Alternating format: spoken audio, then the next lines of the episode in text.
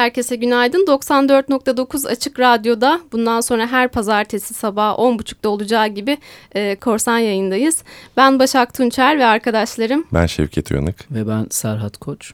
Bundan sonra internet özgürlüğüne ve erişim özgürlüğüne dair her şeyle Korsan Yayında sizlerle birlikte olacağız. Bu ilk programda isterseniz kısaca kendimizden bahsedelim. Ben Başak Tunçer.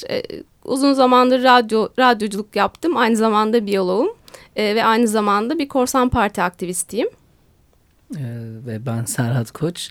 Açık Radyo dinleyicileri zaman zaman ismini duymuş olabilir. Ben bilişim hukuku ve fikri mülkiyet hukukuyla ilgilenen bir hukukçuyum. Ve aynı zamanda Korsan Parti Türkiye Hareketi'nin sözcülerinden biriyim. Şevket Uyanık, ben de müzisyendim diyorum bazen. Çünkü bu programın konularından olan telif hakları sebebiyle müzik yapamaz hale geldim. Onu da ayrıca bir programda konuşuruz. Mutlaka. Okuyorum, öğrenciyim hala. Doktoraya başladık. Telif hakları, sansür, gözetim konularında yazıp çizmek, okumak dışında. Aynı zamanda ben de bir radyoda çalışıyorum. Ve bugün bir konuğumuz var yanımızda. Evet, bizi yalnız bırakmayıp hem heyecanımızı alarak hem de bize destek olarak bir konuğumuz var. Sevgili Avni Tansu bizimle beraber. Hoş geldiniz. Hoş geldiniz. Böyle konuk olarak seslenmek pazartesi sabahı benim için büyük bir lüks. Evet. Hoş bulduk. İyi haftalar. Güzel bir pazartesi diliyoruz sevgili dinleyenler. Genellikle pazartesi sabahı bu saatte bu sesi duymaya alışkınsınız. Ve program ortağım Murat Lostar'ınkini de. Ama biz bayağı yorulduk. Şundan dolayı yorulduk. Biliyorsunuz bilgi çağının hukukuydu. Bizim programın başlığı 2002'den beri evet. Ara sıra ara vererekten gelen 12 yıllık bir program. Onu diyorum, o değil bilgi çağının hukuku, orta çağın hukukunu bile konuşsak programda konuşacak enerji ve iyimserlik lazım. Oysa bizde hukuk düzeni maalesef her geçen gün biraz daha yara alıyor. Evet. O yüzden keyfim kaçtı benim şahsen. Anladım. Yani. Onun için bir ara verelim. Sizin yerinize biraz da bizim keyfimiz kaçsın. Bir tazelenelim kaçsın dedik. Sevgili dinleyenler, gördüğünüz gibi bu program bir parça al kardeşim bal kardeşim ben yoruldum sen oyna oluyor.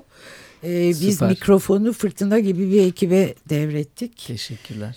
Bakmayın öyle adı Korsan Yayın ama çok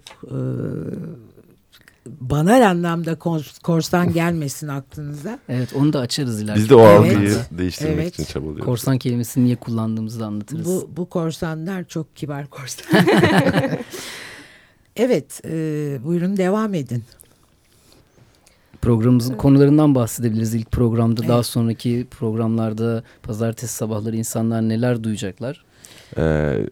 Güzel, benim çok fazla dinlediğim, her gün dinlediğim Açık Gazete programından sonra biz aslında internet özgürlüğüne dair her şeyi konuşacağız. Ama bu internet özgürlüğü dediğimiz şey ya da internet tam anlamıyla o ağ yapısı bence toplumsal hayatın, siyasal hayatın, ekonomik düzenin her şeyin içine entegre olmuş durumda. Ve ona bağlantılı olarak toplumsal hareketleri, dijital aktivizmi, şimdiki hacktivizm denilen aktivizm türünü, özellikle Türkiye'deki sansürü, bununla bağlantılı olarak otosansürü, gözetimi, dijital gözetimi, telif haklarını en başından başlayarak konuşabiliriz ve buna neden ihtiyacımız olduğunu, olmadığını, telif haklarındaki reform ihtiyaçlarını, yeni medya, özgür kültür, internet kültürü gibi, değil mi, çeşitlendirebileceğimiz konu. Yani sonuç olarak hani bilgiye ulaşma konusunda önümüzdeki engelleri nasıl aşacağımızı ve hani bilgiyle aramızda hiçbir engel kalmaması için nasıl mücadele edebileceğimizi konuşuyor olacağız.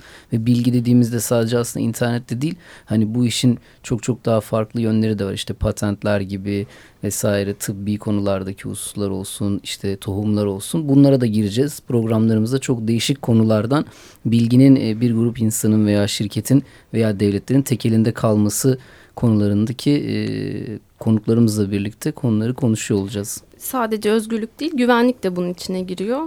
Devletin ya da bireylerin müdahale ettiği bilgi özgürlüğümüz ve bilgi güvenliğimiz de yine konuların içinde olacak herhalde. Evet. Şimdi Açık Radyo dinleyenleri merak eder. Neden Korsan Yayın koydunuz programın başlığını? Onu da isterseniz bir anlatın ki isimler önemlidir.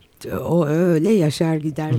Ben en basitiyle genelde şöyle anlatıyorum. Yani nasıl sokağa çıkan insanlara mesela çapulcu dendi ve onu insanlar kabul etti. Ayrıntısına gireriz. Bundan bir süre önce, çok da uzun yıllar önce değil, internette paylaşım yapan, bilgiye ulaşmaya çabalayan insanlara da korsan denildi. Onlar da bunu kabul etti diye. En basitiyle bunu söyleyebilirim. Gelmeden şeye baktım, kelime anlamına korsanın. Corsaro'dan geliyor, yani deniz akıncısı demekmiş. Hı hı. Tabii. Tarihte tabii farklı anlamlar yüklenmiş ama bilgi çağında korsanlık daha özel ve daha ilginç konu başlıklarını içeriyor. Evet, yani 2003'te mi kurulmuştu ilk Korsan Parti? İsveç'te ilk kurulmasında zaten şöyle oluyor. Şevket'in de söylediği gibi devlet korsanlıkla mücadele bürosu kuruyor. Çünkü işte bu internette yapılan paylaşımın hukuka aykırı olduğunu düşünüyor İsveç'te. Çünkü Amerika'nın Hollywood lobisinin bir baskısı var İsveç devletine. Ve İsveç görece diğer ülkelere göre o zamanlar çok bu konularda ileri bir hukuka sahip bir ülke. Ve daha çok bilgi paylaşımını okeyleyen bir hukuku var. Ama bu şeyden sonra korsanlıkla mücadeleye karar verince bu bilgi paylaşan insanlar da devlet bize korsan diyorsa o zaman biz de korsan büroyu kuruyoruz diye başlayıp bunu bir siyasal harekete dönüştürüyorlar. Piratebüro.se galiba web adresi. Evet, Biran diye yazılıyor İsveççe. Pirat Biran diye yazılıyor tam anlamıyla. Bizde de var bu arada, siz tabii ki daha iyi bilirsiniz. Korsanlıkla mücadele. Ne denir? Yani derneği bunun yarışmalarını falan yapıyorlar. Bunun hakkında kısa film yarışması yapıyorlar. Kültür Bakanlığı'nın Telif Sinema Genel Müdürlüğü korsanlıkla nasıl mücadele edilir konusunda kısa filmler, böyle spot reklamlar vesaire yapıyor ya da bu yarışmaları yaparak insanları liseler arası bu tür yarışmalar yapıyor. İnsanlara işte bilgileri paylaşmayın, şirketlerin olan şeyleri satın alın diyebilmek için bunu kendi çapında ilerletmeye çalışıyor. Biz de bunun neden yanlış olduğunu anlatmaya çalışıyoruz. Ama Serhat, senden geçen hafta yayınlanan programımızda, bizim programda bunları konuşmuştuk. Evet, telif hakları konusu. Bunları konuşmuştuk ama sonuçta şöyle bir tablo çıkmıştı ortaya. Teknoloji de bir çözüm bulamıyor bu copyright meselesine hala. Yani gene teknolojinin getirdiği bu şeye onun çözüm bulması bekleniyor. Ben öyle düşünüyorum yani. Hukuk zaten çözüm bulamıyor. Hukuk zaten bulamıyor tabii. Hukukçular olayı bir algılayabilseler zaten hukuk yıllardır. Hukuk zaten bulamıyor. Teknoloji biraz ileride gidiyor. Hukuk yetişmeye çalışıyor gibi. Tabii sanki. Hukuk hayatın arkasından gelir her zaman. Ben teknolojiye yetişemiyorum. Yani hukuk zaten nasıl yetişsin yani. Ben Ama Türkiye'de bazen hayatın önüne geçip şu son onları da konuşalım. Şeyde olduğu gibi teklifte güvenlik yasası hayatın önüne geçip bir hukukçu onlara olarak gireceğiz şimdi. Yani, bunları yaparsanız şimdi mi girelim daha sonra mı girelim bu konuya? Ben şöyle bir Başak'tan izin alarak bir geçiş yapmak istiyorum. Çok kısa bir dakikalık bir hikaye anlatıyor. Hikaye anlatıcımız var. Onu dinleyelim bir dakika, ondan sonra devam edelim. Tamam. Evet. Bakın burada internetin kimi zaman nasıl bir tehdit olduğunun görülmesi bakımından bir çalışma arkadaşımızın çocuklarının başına gelen hadiseyi de özellikle anlatmak istiyorum. 12-13 yaşlarında iki çocuk evdeki bilgisayarda internette gezinirken karşılarına bir ekran görüntüsü çıkıyor. Ekran görüntüsünde çocuklardan birinin resmi var. Bilgisayarın kamerasından çekilmiş. Yani birileri bilgisayara girmiş. Kamerasını kontrol altına almış ve evin içindeki görüntüyü çekmiş. Sonra o görüntüyü bir sayfaya yerleştiriyor. Burası çok enteresan. Sizi tanıyoruz. Sizi biliyoruz. Adresiniz elimizde. Biz jandarmayız, polisiz. Diyerek jandarmanın, polisin, MİT'in logolarını da sayfaya yerleştirerek çocuklardan verilen hesaba para yatırmaları isteniyor. Bakın inanın birçok çocuk anne babaları duymasın diye korkuyla kendilerine ekrandan emredileni yapıyorlar. Bizim arkadaşımızın çocukları korkuyla ağlayarak babalarını arıyorlar. Babaları çocukları teskin ediyor. İşte bu internette yapılan belki de en basit dolandırıcılık şeklidir. Şimdi biz bunlara karşı bir tedbir alınca, bir düzenleme getirince belli çevreler koro halinde sansür türküsü söylemeye başlıyor. Çok güzel ya. Belli tamam. Çevreler dediği biz oluyoruz galiba. Ben Açık Radyo dinleyicisi olarak bundan sonra çok keyifli saatler, dakikalar geçireceğimiz. Biz böyle devlet büyüklerimizin önemli açıklamalarından zaman zaman yer vereceğiz programımızda. Yani tabii vermek lazım. Aynı zamanda programımızda belki bir tane belki iki tane de Twitter türküsü, sansür türküsü çalacağız. Olabilir. Çalarız. Şimdi evet, bu meseleye dalacak mıyız bu bahsedilen belli çevrelerin karşı çıktığı hukuka, yoksa biraz daha güncel bir konu olan bu yeni güvenlik yasasından mı bahsedelim? Sanırım güvenlik yasasından. Evet, o daha güncel bir konu. Ondan başlayalım. Sonra bol bol konuşacağız zaten internet hususunu. Açıkçası biraz hukuka uzak olan insanlardan ya da toplumdaki o kesimi temsil ettiğimi düşünerek aklıma takılan birçok şey var ama anlamıyorum. Yine bu yasadaki düzenlemeleri ve başıma neler geleceğini yine anlamıyorum. Dolayısıyla bir hukukçuyu, üstad bir hukukçu bulmuşken soralım. Yapmayın. Başımıza neler gelecek Avniye üstadım. Doktor bulduğumuzda işte bir yerimiz ağrıyor diye sormuş gibi, hukukçu bulmuşken başımıza ne gelebilir diye bir soralım. Estağfurullah. Makul şüphe. Makul şüphe nedir? Evet. Yani bunu kimse tartışmıyor. Neresinden konuya gireyim bilemiyorum ama galiba en kestirme yorum şu olabilir. Geçenlerde Tarhan Erdem yazmıştı. Hı hı. Radikal'de galiba. Bu teklif geri alınmalıdır. Özet bu. Hı hı. Çünkü bireysel özgürlüklerle kamu düzenini dengelemek çok hassas bir iş, öyle değil mi? Yani bireysel özgürlükler, kişilerin hak ve özgürlükleri ancak anayasada belirtilen kurallara uygun olarak ve dengeli olarak kısıtlanabilir. Ama işte şu olursa, bunu atarsan şey yaparım, silah sıkarım, şöyle olursa asker gelir gibi böyle gerekçelerle amacının üstü örtülerek hazırlanmış bir nesne diyeyim artık buna, teklif demeye, tasarı demeye dilim varmıyor.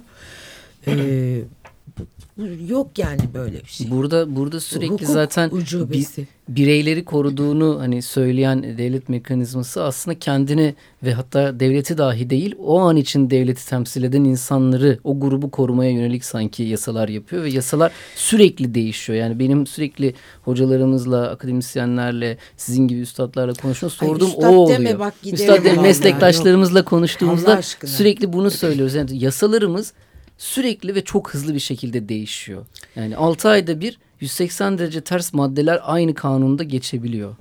Evet, bunu nasıl değerlendiriyorsunuz? Evet, evet. Kanun yapma tekniği diye bir şey uygulanmaması. Ya bunun en kestirme cevabı bu. Belki mekanik bir cevap, hı-hı, ama bu. Biz burada çok konuştuk bu mikrofonlarda. Torba kanun geleneği doğdu örneğin. Kendileri de artık bir daha torba yapmasak iyi olur gibi demeçler verdiler çok 2-3 hafta evvel. Yani onlar da farkında. Yasamamız, tırnak içinde yasamamızı oluşturan ekipler de farkında. Torba kanun Roma hukukunda ne deniyordu? Aşağılık bir iş olarak. Evet, böyle. Yani hani siyasi rüşvet. Evet, halkı kandırıyorsunuz çünkü. Tabii siyasi, Roma hukukunda kabul edilmez torba kanun. Siyasi rüşvet. Bakın kaç sene evvel yani. Roma.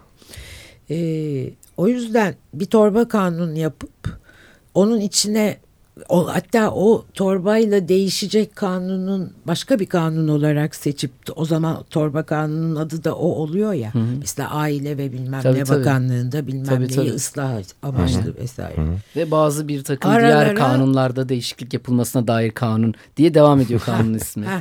Yani. Aralara çok önemli. Yani. İşte şöyle deniyor, işte engellilerin hakkındaki kanunda ve bazı bir takım diğer kanunlarda değişiklik yapılmasına dair diyor. Sanki engelliler yararına bir şeyler yapılıyormuş gibi zannediliyor. Toplumda tabii ki bir takım medyada bu konu böyle veriliyor. Ha işte 56-51'e yapılan torba, dikilen torba öyleydi.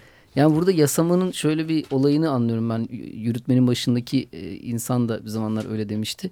Yasamayı seçince biz, yani 550 tane milletvekilini seçince, bu 550 tane milletvekili bir daha hiç bize dönmeden, bakmadan, sormadan canları istediği kanunu istediği gibi çıkarabilirler anlamı bence gelmemesi lazım. Yani demokrasinin böyle bir şey olmuyor olması lazım.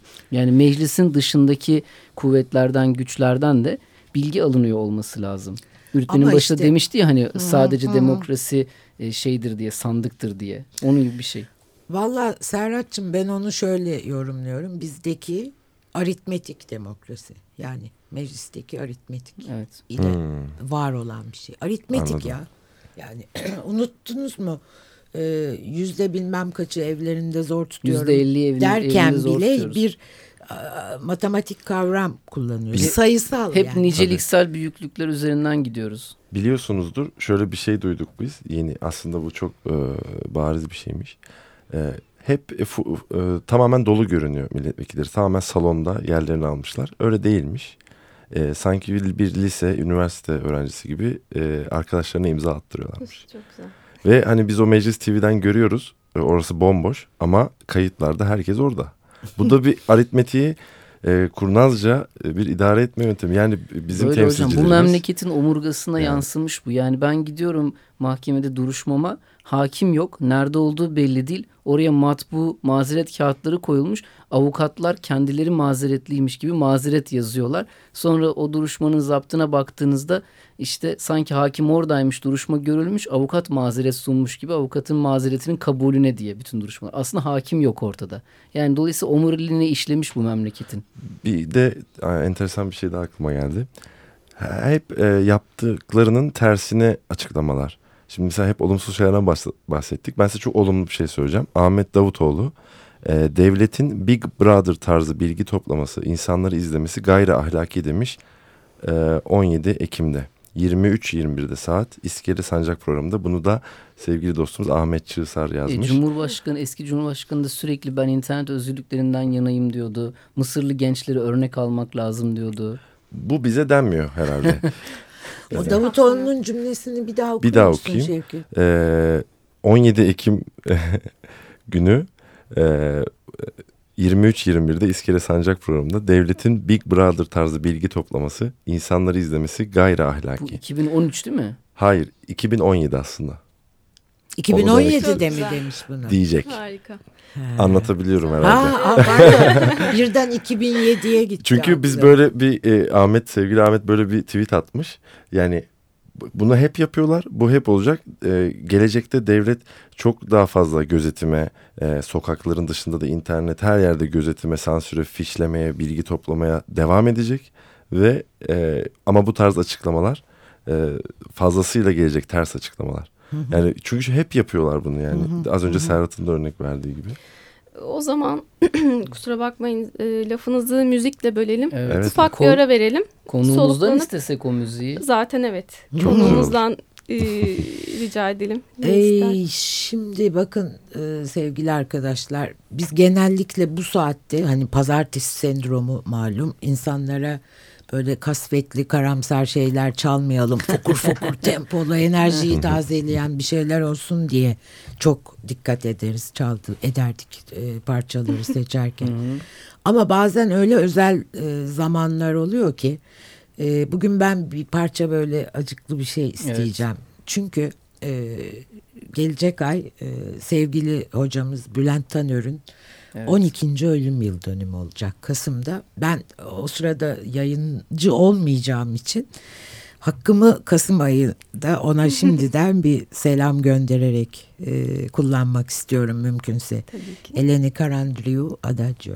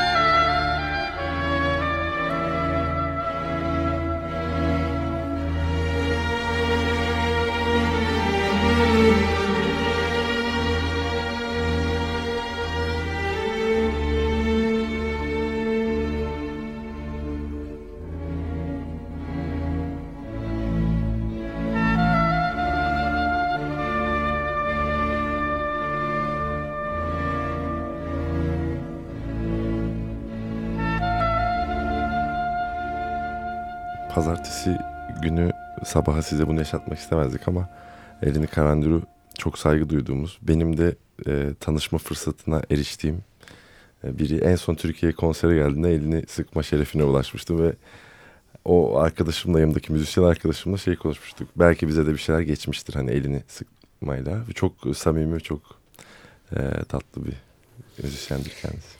Bülent Tanör de çok severmiş işte. Evet. Neyse, çok teşekkürler arkadaşlar yapan, bunu çaldığınız için. Avniye Hanım'a, Avni Tansu'ya teşekkür edelim. Teşekkür ederiz. Gelip bana teşekkür ediyoruz. İlk programımızda bizim konuğumuz olmayı kabul ettiğiniz için. Değil mi? Ve ilk süreler azaldı. İlk isteğimizi aldık bu sayede. Böyle çok çabuk biter işte. Evet. Bu arada Bilgi Çağının Hukuku programının hala podcastleri var değil mi? Podcastleri var. Blog'dan takip edebilirsiniz. Çok güzel bir arşiv var orada. bilgicanınhukuku.blogspot.com'dan zaten hala sürekli dinleyebilirsiniz.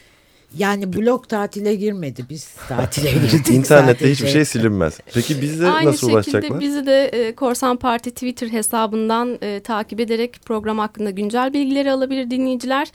Yine Korsan Yayın hashtag ile de program sırasında ya da programdan sonra bize sorularını iletebilirler. Ayrıca bugünün hemen program bitmeden onu da belirtelim. Bugünün ayrı bir özelliği var. Şanslıyız. Açık Radyo'nun 40. yayın döneminin ilk pazartesi günü ilk programlardanız yani. Ayrıca onun sevincini de paylaşalım dinleyenlerle. Teşekkür ederiz. Tekrar teşekkürler. Çok sağ olun. Ben çok teşekkür ederim. Böyle pazartesi günleri haftanın ilk günü Açık Gazete'nin arkasından gelen ilk sözlü program saatidir bu. Sahip çıkın. Peki siz diyelim bugün de geldiniz. Yarın haftaya pazartesi de belki ayağınız alışır sürekli buraya gelmek. Eski bir alışkanlık olabilir mi acaba? Yok artık. Ama dinleyiciler sizin sesinizi duymayacaklar. Bizim sesimizi duyacaklar. Herhalde alışamayacaklar bize bir süre. Olur mu öyle şey? Size alışmışlardır artık. Ne güzel artık. İşte gençleşti. Kadro teşekkür gençleşti. Ederiz. Dediğim gibi böyle fırtına gibi konuların sizden program devralmak zaten gidiyor. Gerçekten hani bunu buradasınız diye söylemiyorum. O kadar içim rahat ki. Teşekkür o yüzden ederiz.